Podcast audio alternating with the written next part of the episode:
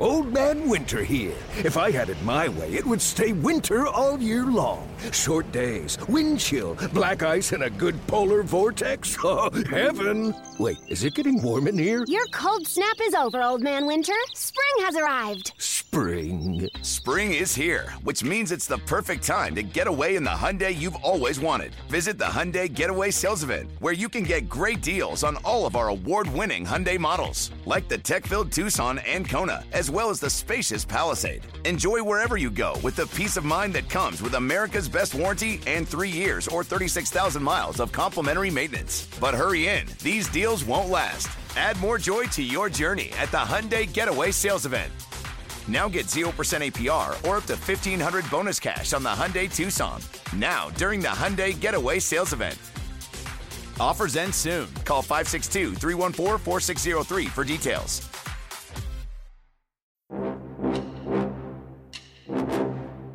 Good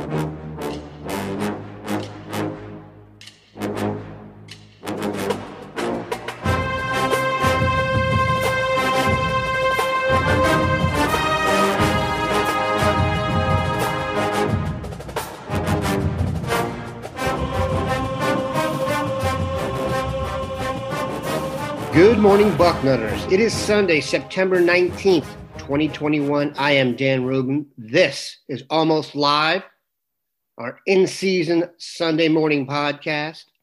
I'm thrilled to be joined by the People's Champ today, Matt Baxendell. Bax, how are you?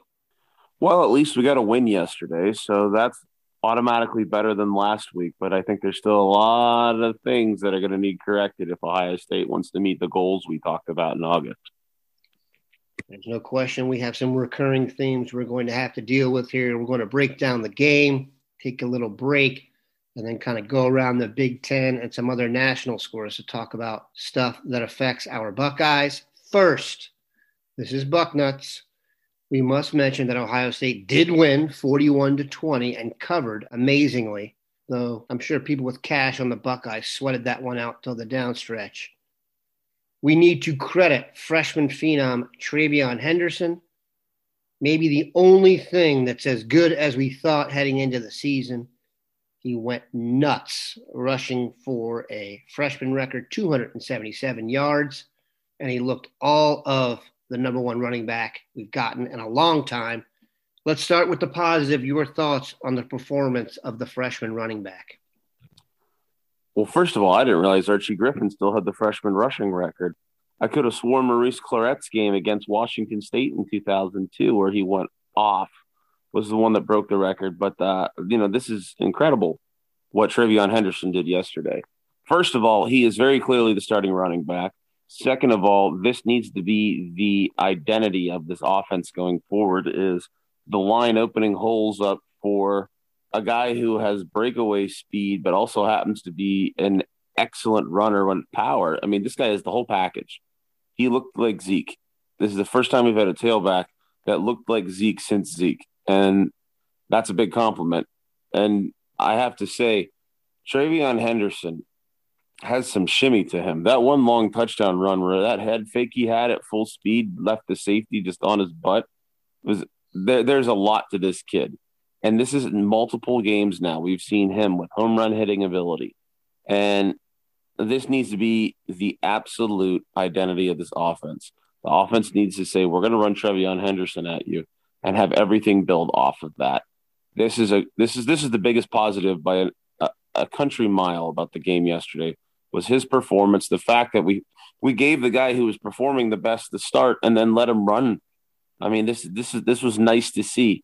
Uh, the running back situation was a little confusing, being that Miyan Williams didn't get a single carry. But at the end of the day, TreVeyon Henderson threw ran for 277 yards. The offense overall ran for over 320. That's a great showing on the ground.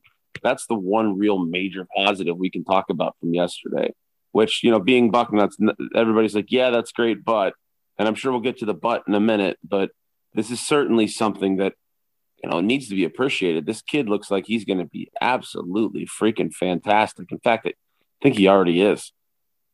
Keep in mind, people, this was his first start. There's one thing about showing up when you're called on, then there's another to break a record at a program like Ohio State, known for producing great running backs. It's just a different look to him. He's a special football player. Kind of feel bad for Miyan Williams. He may never start another game here, but do you think the offensive line made any huge strides this weekend? Definitely. And same for Master Teague. Master Teague had one run that was a big run. It's like a 15, 16 yard run. He had a, a hole the size of a vehicle to run through. So I think the offensive line, look, they've been maligned the first couple weeks here for good reason. But I thought the line played well yesterday. Uh, I, I know that there's a lot of people who are going to point out that they still need to clean up some stuff in pass pro, which we'll get to. Um, but at the end of the day, the O line opened up holes for these guys to average something like eight yards a carry on the ground. That's a good game from your offensive line, period. And it sure it helps when a guy like Henderson takes a 12 yard gain and turns it into a 55 yard touchdown. But at the end of the day, I thought the line was all right yesterday. Like I, I think that the O line is slowly getting there. I'm a little concerned about Thayer Munford being in the walking boot. That would be a loss, even though he's had trouble adjusting to guard. But I, I do think the offensive line is moving in a positive direction right now. What other positive do you want to highlight before we get nuts? Here was the theme of the day about good things yesterday freshmen. I was really confused why most of our best players were freshmen, but I think most of our best players yesterday were freshmen. Uh, not just TreVeyon Henderson. If you look on defense, Denzel Burke is already looking like he's going to be a stud right away. I don't remember any time we've had a true freshman show up like this at corner and perform as well as he has. Typically, in fact, our cornerbacks as freshmen show up, they kind of get torched for a year and they learn from it and they get better and eventually become first round picks. So Denzel Burke was a super positive. Cam Martinez was a super positive to me. I was really excited to see the way he played. Uh, you had JTT and Tyleik Williams on the D line, who were probably the two best D linemen yesterday. For whatever reason, our freshmen played very well, and everybody else kind of was okay and that's that's that's a great thing for the freshmen, but it's a bad sign overall for the program when your freshmen are leading the way at a place like Ohio State with all the talent we have. So that's the positive to me is, is there's some real these pups are biting early, and that's a great sign.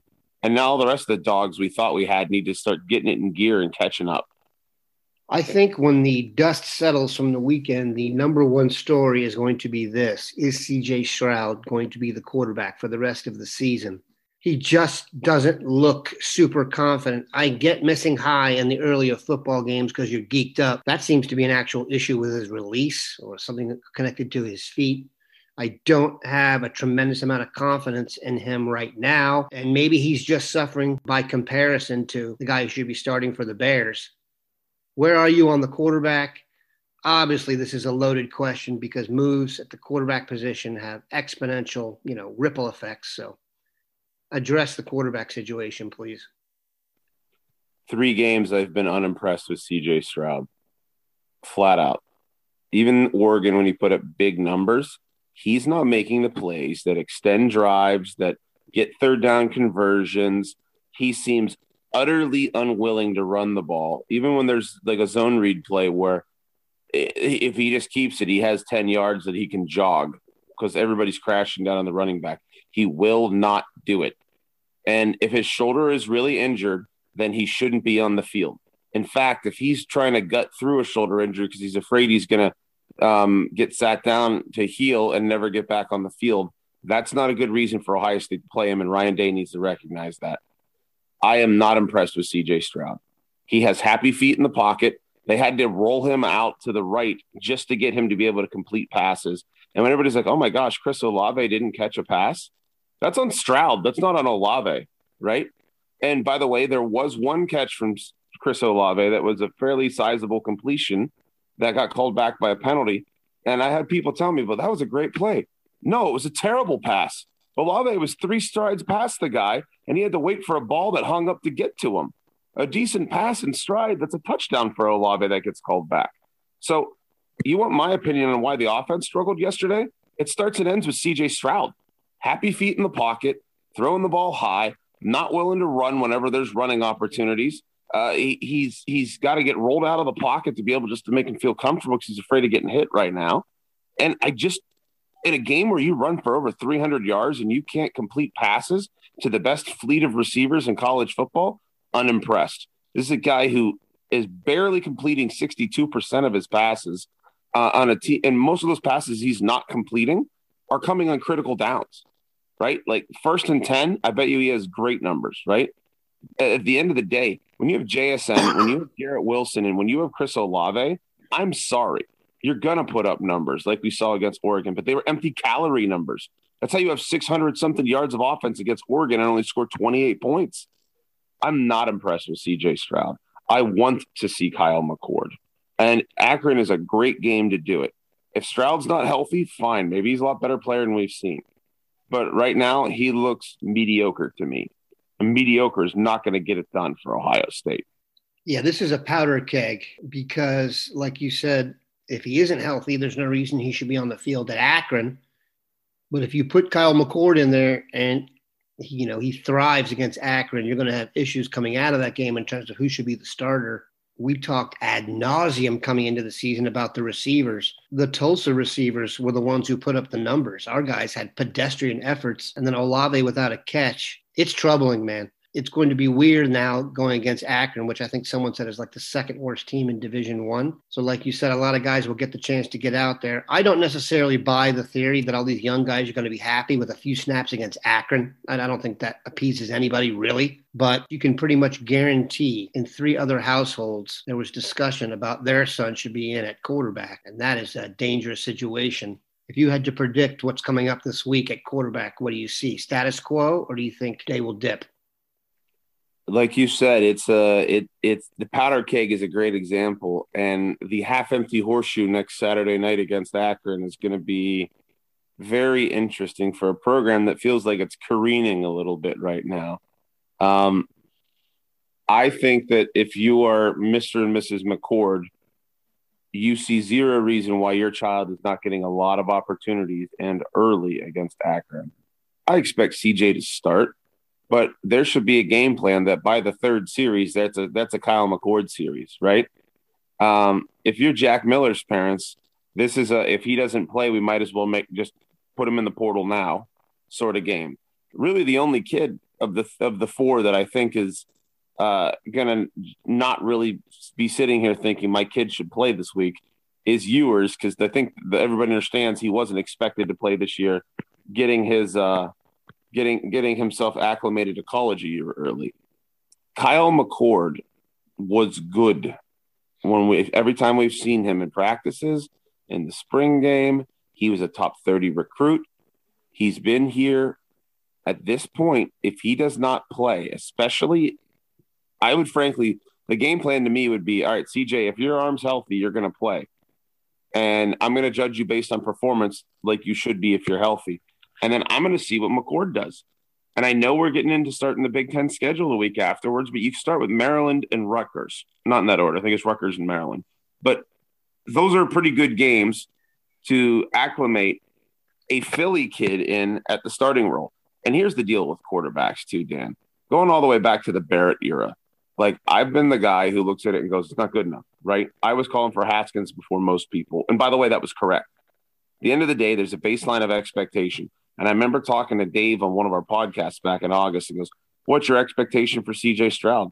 Well, my answer was to be the best quarterback in the Big Ten, not to be the guy from Penn State who's a, mediocre player at quarterback, but hey, he got a win last night. We'll talk about that later. He's not been anywhere near the best quarterback in the Big Ten. And we have to have more performance from him in clutch moments. And I can point out all the things that Stroud's failed to do third down conversions, run the ball when he needs to, make accurate passes whenever he's under duress, not get happy feet in the pocket. And he had two opportunities against Oregon to tie the game. And he and he didn't. Flat out didn't do it. So maybe it's unfair after three starts to look at the kid and go, he doesn't have it. He's not at the level you need to be to be at Ohio State. Or maybe it's incredibly fair considering the talent that's waiting behind him. It's going to be the story going forward because it's not been good enough so far.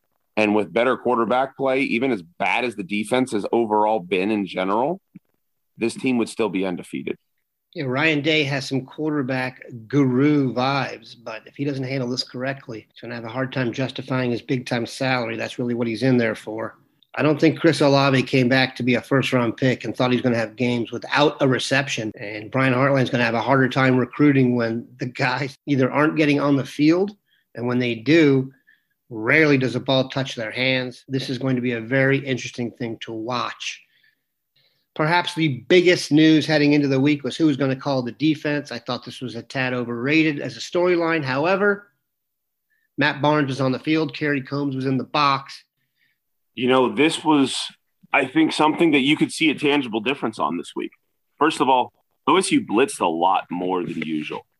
Uh, we didn't really see any blitzes against Oregon. That was a big complaint, right? Now we saw a defense that was a little more aggressive.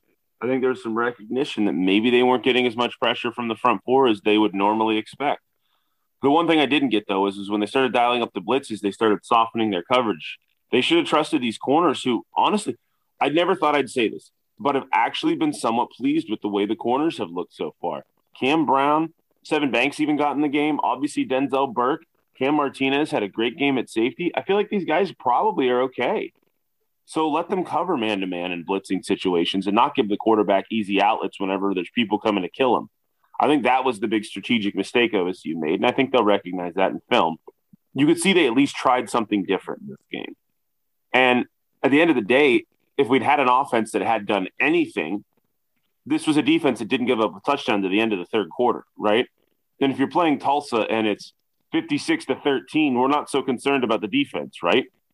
But since the other side of the ball didn't get it done against a bad team, or at least let me rephrase that because that's not fair. Obviously, the running game is excellent. If your quarterback had played better for those first three quarters, we wouldn't have been talking about a one score game in the fourth quarter.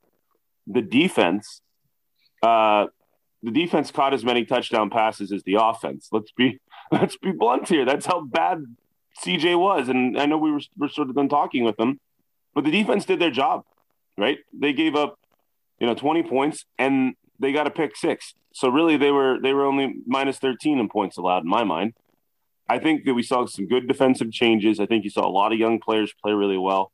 I think when they trust these guys to play man coverage with a uh, with with the blitzing being started, starting to be thrown in, you're going to see some progress. So I was happy with what we saw.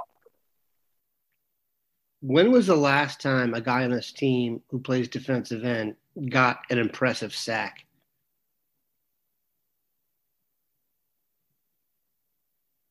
Yeah, those are crickets, people.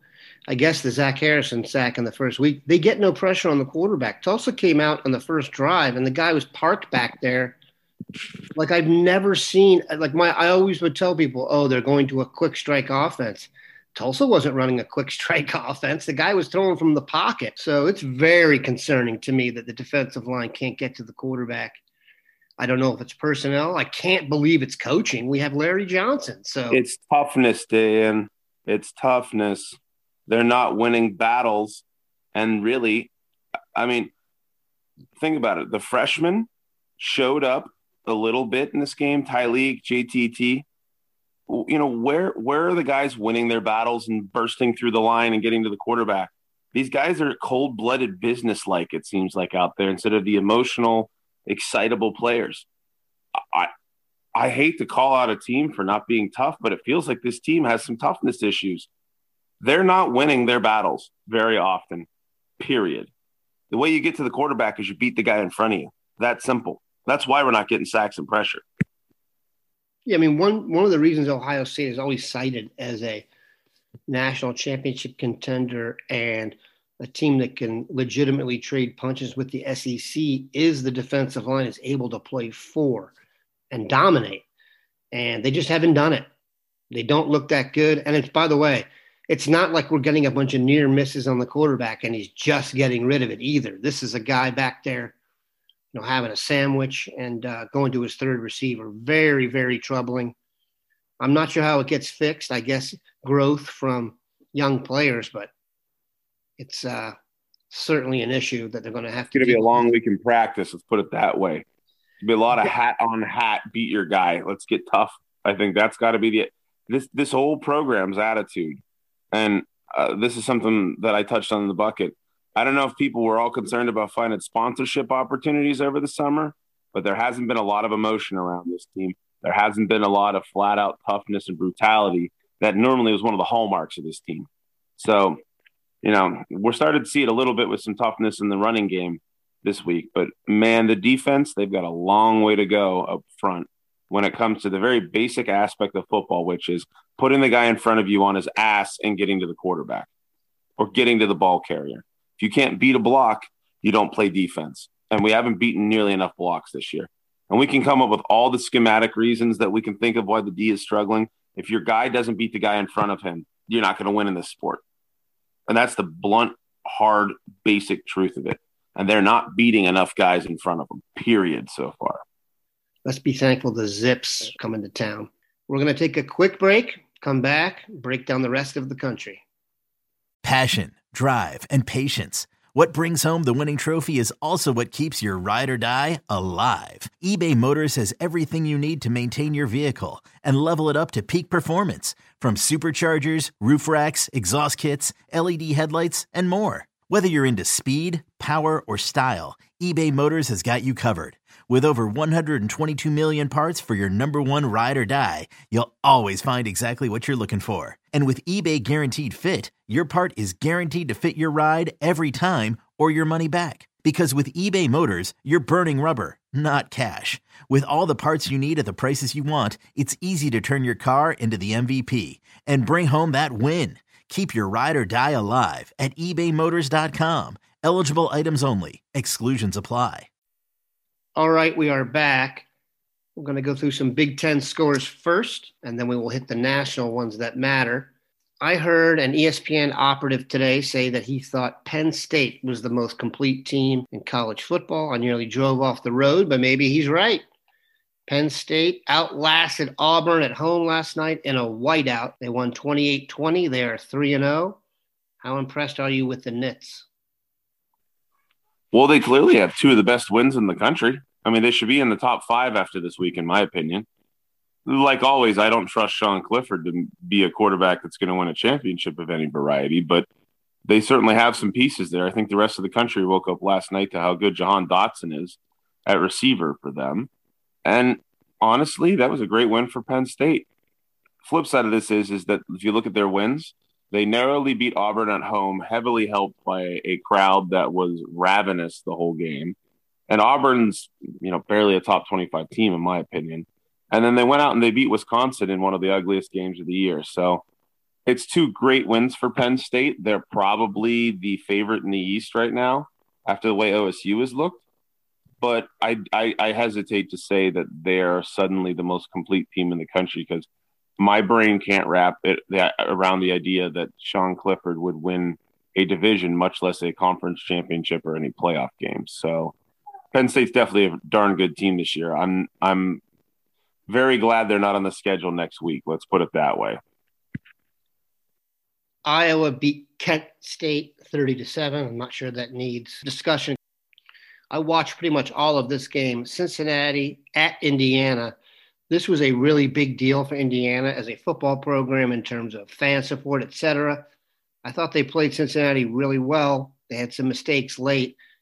Here's what's clear, though Indiana is not what they were last year. The quarterback, Michael Penix, is having trouble coming back. Ty Fryfogle, who kills the Buckeyes, was awful against Cincinnati. Your thoughts on the Hoosiers? Quarterback play killed them they they have this they, their quarterback in Penix was a guy who was really good and you know he's not had a great start to the year. That's the blunt answer. He made a lot of mistakes in this game and, and with some quarterback play this is an easily easily a game they would have won. So IU is clearly not the same dangerous team they were before but they're one of those teams that could be a chaos type team where you know one week they they they stink and then the next week they all of a sudden are good. They may have taken that role from Purdue in the Big 10 as the designated chaos team in the league but they're not as good as we thought they were. The Fighting Mel Tuckers beat Miami 38 to 17. Michigan State is 3 and 0. Miami is just a counterfeit program, but what do you make of Sparty being 3 and 0? Yeah, I mean, Sparty beat Miami as bad as Alabama beat Miami, so I think Miami's just not good, but Sparty being 3 and 0 is a real testament to Mel Tucker. I had no belief that Michigan State would win maybe three games all year. They've already won three. So this is a team that's really gotten it together. I'm interested to see how they do in Big Ten play now. Because if you look at the Big Ten East, you got a bunch of teams who are sitting at three and zero oh or look like contenders right now. And the Big Ten, by the way, has a winning record out of conference against the Big Twelve, the SEC, and the Pac twelve, and they have a uh, they're two and two against the ACC. Quietly, this has been one of the best years for the Big Ten and non-conference play in a long time. Nobody's noticing it though because everybody thinks about Ohio State and looks at us and goes, "Ooh, it's not looking good." But the rest of the conference is getting the job done. Speaking of which, a lot of people thought Oklahoma was going to put a 50 burger on Nebraska. Not at all. Oklahoma jumped out early, but Nebraska almost won that game. They lost 23 to 16. I think in the long run, that's going to be more of an indictment of Oklahoma. Yeah. And this is one of those games that I, I, I put this in the bucket of bullets. So make sure you guys read it. But Oklahoma is supposed to be one of the hyper elite teams, right? They're the ones that are always in the playoffs. I'm sure they get throttled by the other top teams. But man, if you can't pull away from Nebraska, then and by the way, Nebraska should have won this game. That score is deceiving because Nebraska's kicking game absolutely failed them. They missed multiple field goals and they had an extra point blocked in return for a two point conversion for Oklahoma. That's the margin of victory if their kicking game just hits their kicks, right? I mean, seriously, that is that is a I think an eight point swing. So Nebraska you can make an argument should have won at Oklahoma.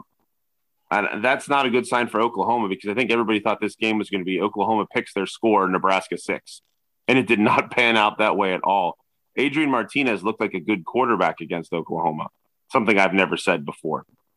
So, yeah, I think it's an indictment on Oklahoma. And I think a lot of these top tier teams, it really feels like there's an evening this year among a lot of the top of the pack. I'm very fascinated to see how this season goes and just how much chaos we get. It has 2007 vibes early on to me. Michigan, ranked 25, beat Northern Illinois 63 to 10. Their quarterback threw the ball 11 times. They were just a lot better than Northern Illinois. Here's a result that kind of surprised me. Minnesota goes on the road, beats Colorado 30 to nothing. Colorado lost 10-7 to Texas A&M last week. So if you're doing the linear game, that's impressive. How about those fighting PJ Flecks? They allowed 63 yards of offense in that game.